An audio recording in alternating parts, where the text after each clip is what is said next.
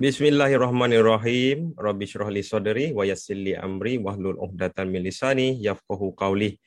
Okey, terima kasih kepada uh, MC kita, Cik Amani. Uh, Okey, uh, saya perkenalkan diri saya dulu. Nama saya Raitu Syahmi bin Cik Daud. Berasal dari uh, Berlin, Kuala Ketir, Berlin, Kedah. Sekarang menetap di Melaka. Uh, pemegang PG Code 00464 919 sudah berkahwin dikurniakan dua cahaya mata. Uh, sekarang saya bekerja sebagai kapten kapal lah ataupun master mariner. Okey, uh, malam ni saya diberi tanggungjawab lah untuk berkongsi kisah kejayaan uh, bersama Business Public Goal.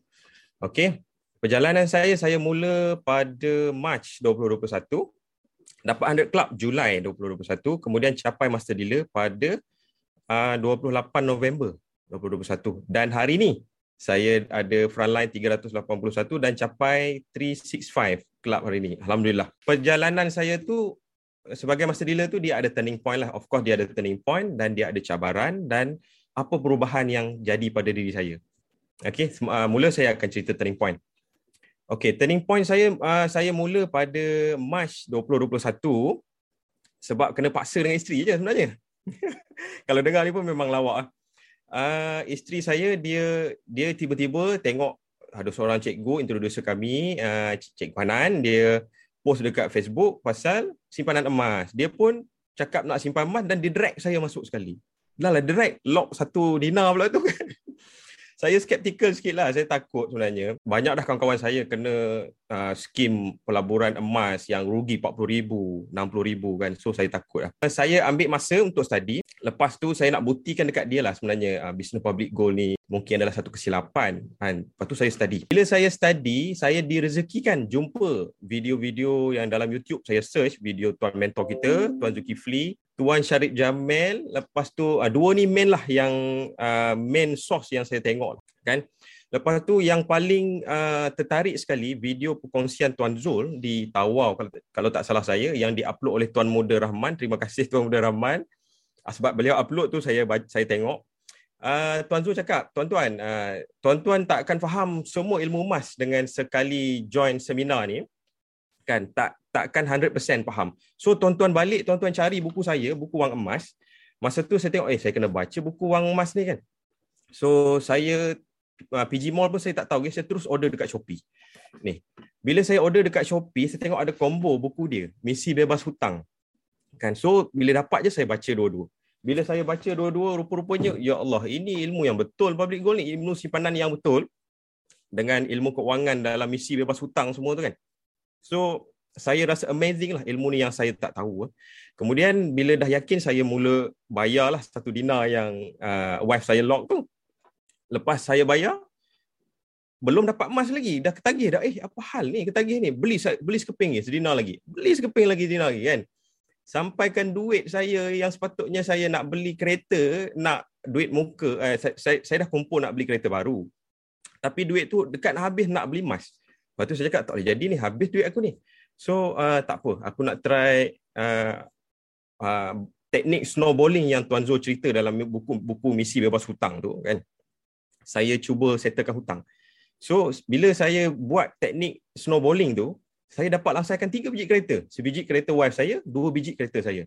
Okey, alhamdulillah daripada seorang yang boros yang nak tukar-tukar kereta, nak tukar motor, upgrade tu upgrade ni, pergi mancing, banyaklah benda-benda yang saya buat yang menghabiskan duit kan daripada orang yang macam tu saya jadi wih amazing ni ilmu pasal emas ni dan uh, uh, ilmu pasal bebas hutang tuan Zul ni okey so saya pun uh, cakap dekat wife saya okey saya nak jumpa introducer saya nak uh, upgrade dealer dan saya nak sebarkan manfaat ni kepada orang ramai. Tu turning point saya lah. So uh, saya buat appointment nak jumpa dengan introducer kami. Bila dah jumpa tu saya tak cakap banyak dah. Saya just just tanya sikit-sikit je macam mana pasal insurans apa semua kan. Ada nak apa apa macam mana kita nak claim kalau kita berlaku kematian tu. Tu je terus lock. Lock jadi dealer tu. Lepas tu uh, saya mulalah mula rekrut orang apa semua kan. Nak pula dapat personal touch daripada tuan SJ saya duk tengok video dia dalam YouTube kan tiba-tiba orang yang famous tu ajak saya join PLT kan saya cakap oi ini macam orang penting pula kan jadi malu pula aku tak join lah so saya join PLT lah bila saya join PLT rupa-rupanya saya ingat uh, dia business public goal macam MLM lain lah. Dia gula-gulakan kita dengan kekayaan, dengan tunjuk kereta, tunjuk rumah besar, mewah semua kan. Lalah dia orang capai, kita bawah tak boleh capai. Tapi G100 dalam circle bila saya join PLT ni dia adalah something different lah. Dia cerita tentang Tuan Zul lah. Dia, dia banyak kongsi cerita macam mana nak jadi kaya dan macam mana nak buat kebaikan lagi dengan kekayaan kita tu. So saya terinspirasi dengan mentor tu lah.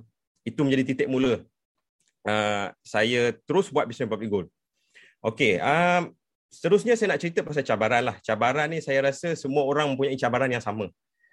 3M, 3M ni. Okey. Uh, satu malu, kedua malas, ketiga adalah uh, masa. Okey, malu yang pertama. Saya mula-mula tu memang malu lah. Uh, nak cerita kat orang pasal goal ni, ya Allah, nak pergi orang cakap apa ni kapten ni nak cerita pasal goal ni, takkan tak cukup lagi kajian. kan uh, apa saya just telefon orang ataupun saya WhatsApp ah saya tak saya, saya tak kongsi dekat media sosial lah sebab saya malu lagi. So saya berkongsi cara tu lah. Lepas tu bila join PLT Tuan Zul pesan dia cakap kita nak bagi kekayaan pada uh, kita nak bagi ilmu yang bermanfaat kepada orang ni kita ibarat kita nak bagi sedekah dekat orang kita nak bagi sedekah dekat seseorang tu buat apa kita nak malu kan Ha, dia macam tu. Kita nak bagi ilmu dekat kawan kita, ilmu yang berjaya ubah kita daripada seorang yang tak boros, uh, yang boros jadi tak boros dan kita nak selamatkan kawan-kawan kita macam mana kita jadi. Kan? So buat apa saya nak malu? Bagi ilmu yang bermanfaat tu jangan malu, kongsi je dalam media media sosial sebab setiap perkongsian kita tu akan dapat pahala yang bermanfaat, yang berkekalan. Okey, yang kedua uh, cabaran dia adalah malas. Lah. Oh, so saya ni berada dalam comfort zone lah, sangat-sangat comfort lah. Kan?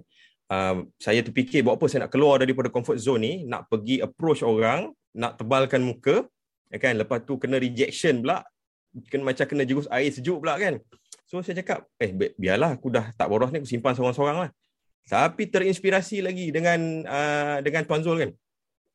Tuan Zul bagi tahu uh, keluar daripada keluar daripada comfort zone kan keluar daripada comfort zone sebab apa yang kita buat sekarang ni adalah pendapatan aktif. Selagi kita bekerja selagi itulah ada gaji. Tapi once uh, anything happen kita tak boleh bekerja kita kena buang kerja ke apa ke kita back to zero. Kan? Back to uh, zero. Dan mentor pun dah tunjukkan macam mana pengalaman dia dua tahun direhatkan kan itu lagi teruk daripada meninggal dunia tu kan kalau uh, sepatutnya kalau macam saya kalau masuk penjara memang dah kena buang kerja lah memang dah kena buang kerja hilang everything Bayangkanlah kalau kita tak ada business public goal masa tu. Kan? Bayangkanlah Tuan Zul tak ada business public goal masa tu. Apa family dia nak makan kan? So daripada situ titik mula saya buat. Saya buang sifat malas, attitude malas saya tu saya buang. Kemudian yang ketiga cabaran adalah uh, masa lah. Masa. Um, saya sangat sibuk juga masa. Uh, sangat-sangat uh, ke- kekangan waktu tu sangat-sangat banyak lah sebab saya kerja 12 jam shift 12 jam lepas tu perjalanan pergi kerja balik kerja dah makan masa 2 jam. So basically 14 jam lah. Saya balik tu pun dah penat semua kan. Memang penat gila. Lepas tu saya dalam masa yang sama saya, saya menguruskan dusun musangking juga. Kan? So uh, lepas tu buat business public goal buat. Tiga kerja dalam satu masa kan. Uh, ini yang Kak Lopa cakap kerja macam macam, macam kebau memang saya rasa kebau lah kata. Duduk dekat ladang tu kan. So uh, uh, cabaran dia tu saya rasa eh ketat sangat masa ni, fix sangat masa ni kan. Tapi Tuan Zul cakap kalau tak buat sekarang lima tahun lima tahun lagi kita masih lagi sama. Kita tak ada masa. Sepuluh tahun lagi pun kita sibuk juga. Sama juga. Ha, dia bagi tahu masa dia uh, belajar dulu, dia tengok kawan-kawan dia yang banyak masa yang paper kurang tak uh, tak pas pun. Tapi dia yang banyak paper ni dia pas. So sebenarnya orang yang tak ada masa ni lah yang akan grow. Orang yang ada masa dia dia tak menghargai masa, dia buang masa apa semua macam tu. So uh, dengan contoh Tuan Zul, saya tengok dia dengan anak lapan dengan uh, dengan keadaan kewangan masa tu kecil masa dia bina bisnes tu dengan hutangnya lagi uh, banding saya dengan anak dua ni saya malulah nak bagi alasan masa untuk tak nak buat bisnes public goal. Uh, yang terakhir sekali adalah apa apa yang membuatkan saya ni perubahan saya ni jadi lebih baik ha, selepas join business public goal. Okay, yang pertama saya tengok yang saya perasan betul adalah sifat boros. Ha, sifat boros saya tu memang dah habis lah. Saya rasa gaji saya kalau tak buat tiga benda ni saya rasa rugi sangat. Kan? Pertama bayar hutang. Kan? Kerja saya sekarang ni bayar hutang je. Kalau dulu saya duk fikir macam mana nak buat hutang baru. upgrade no, upgrade ni kan. Buat renovate rumah lah apa macam-macam. Ada je cara benda nak uh, jalan untuk habiskan duit kan. Dosa-dosa keuangan saya buat eh, banyak. Personal loan lah apalah kan. Sekarang ni tak ada lah semua tu kan. Saya nak tutup je hutang-hutang saya. Yang kedua beli emas lah. Beli emas. Saya kalau tahu daripada dulu emas ni adalah uh, satu jalan untuk untuk untuk apa hilangkan boros dan satu uh, jalan lah untuk untuk simpan duit sebenarnya kan. Satu cara lah kan. Saya lama dah saya simpan emas kan. In fact saya takkan berhenti simpan emas. Terus simpan emas. Okey. Yang ketiga, uh, yang seterusnya uh, inilah yang tiga tadi gaji saya tu uh, mula-mula saya uh, apa nama hutang lepas tu beli emas yang ketiga buat benda-benda baik infak kan. So saya rasa rugi sangat sebab benda ni saya tak buat dulu. Bila dah kenal Tuan Zul, dia cakap jadi kaya untuk bagi manfaat kepada orang lain. Jadi kaya bagi manfaat, bagi ilmu, bagi sedekah, infak. Sebab benda itulah yang akan kita bawa dekat akhirat esok. So tiga ni. Dan satu lagi perubahan yang yang sangat ketara pada saya adalah mindset saya lah. Mindset saya sebelum ni betul lah Tuan SJ bagi tahu. Uh, kalau dulu kita suka gosip, kita suka buat benda-benda uh, apa nama yang menghabiskan masa semua kan. Saya dah tak leh saya dah tak macam tu dah. Kalau kawan-kawan yang dulu yang masih mindset yang yang sama yang terisi, yang kerja duk kritik orang saja, uh, kan dia tu tak betul, dia ni dia ni tak betul, saya tinggal lah. Kan? Saya cuba nak divert topik tapi kalau dia orang tak nak dengar juga, saya bagi alasan, okey lah. Aku sakit perut je, aku nak pergi toilet semua kan, saya tinggal lah. Uh, in fact saya dah tak buang masa. Uh, kalau ada masa saya masa saya dah memang saya baca buku, saya buat bisnes, saya fikir macam mana nak bagi manfaat dekat orang dan memang saya tak buang masa TV pun saya tak tengok lah. Okey, uh, sebelum habis ni sekejap Cik Amirah jangan jangan stopkan saya lagi ya. saya ambil masa sikit lagi. Okey, uh, sebelum saya habis ni saya nak doakanlah kepada insan-insan yang telah mengubah hidup saya asbab dia orang ni saya berubah jadi orang yang tak boros dan mindset yang positif yang nak sentiasa bagi manfaat kepada orang lain. Orang yang pertama adalah insan yang bertanggungjawab ni. Isteri saya yang paksa saya join Public Goal ni. Kemudian uh, Cikgu Hanan introducer kami. Uh, Puan Hidayah, FMD saya uh, Tuan Syarik Jamil. Kemudian uh, Nenda yang kita kasihi, Ustazah Nur Razah dan mentor yang kita sayangi, Tuan Zul. Dan uh, Maha Guru yang kita uh, sayangi juga, Cik Cukup Hashim. Okey, saya nak doakan dia orang ni dapat pahala yang berkekalan dan uh, terus semangat untuk bagi manfaat kepada orang lain lagi. Okey, sebelum saya habiskan tu, saya uh, tagline saya, eh. tagline saya jadikanlah manfaat ilmu emas sebagai uh, ladang untuk mengumpul pahala yang berkekalan. Okey, tuan-tuan, uh, potensi yang ada pada tangan tuan-tuan ni sangat-sangat besar lah, sangat-sangat besar. Okey, tuan-tuan sebar ilmu yang bermanfaat, dapat pahala yang yang berkekalan. Lepas tu tuan-tuan dapat passive income pula. Passive income tu ibarat macam kita bina paip, paip tu jalan perlahan mula-mula tapi lepas tu dia pecah buat kata Tuan Zul. Passive income dia, dia makin banyak makin banyak. So ambil passive income yang banyak tu untuk buat lagi benda-benda yang baik, buat lagi benda-benda yang bermanfaat. Okey, terima kasih.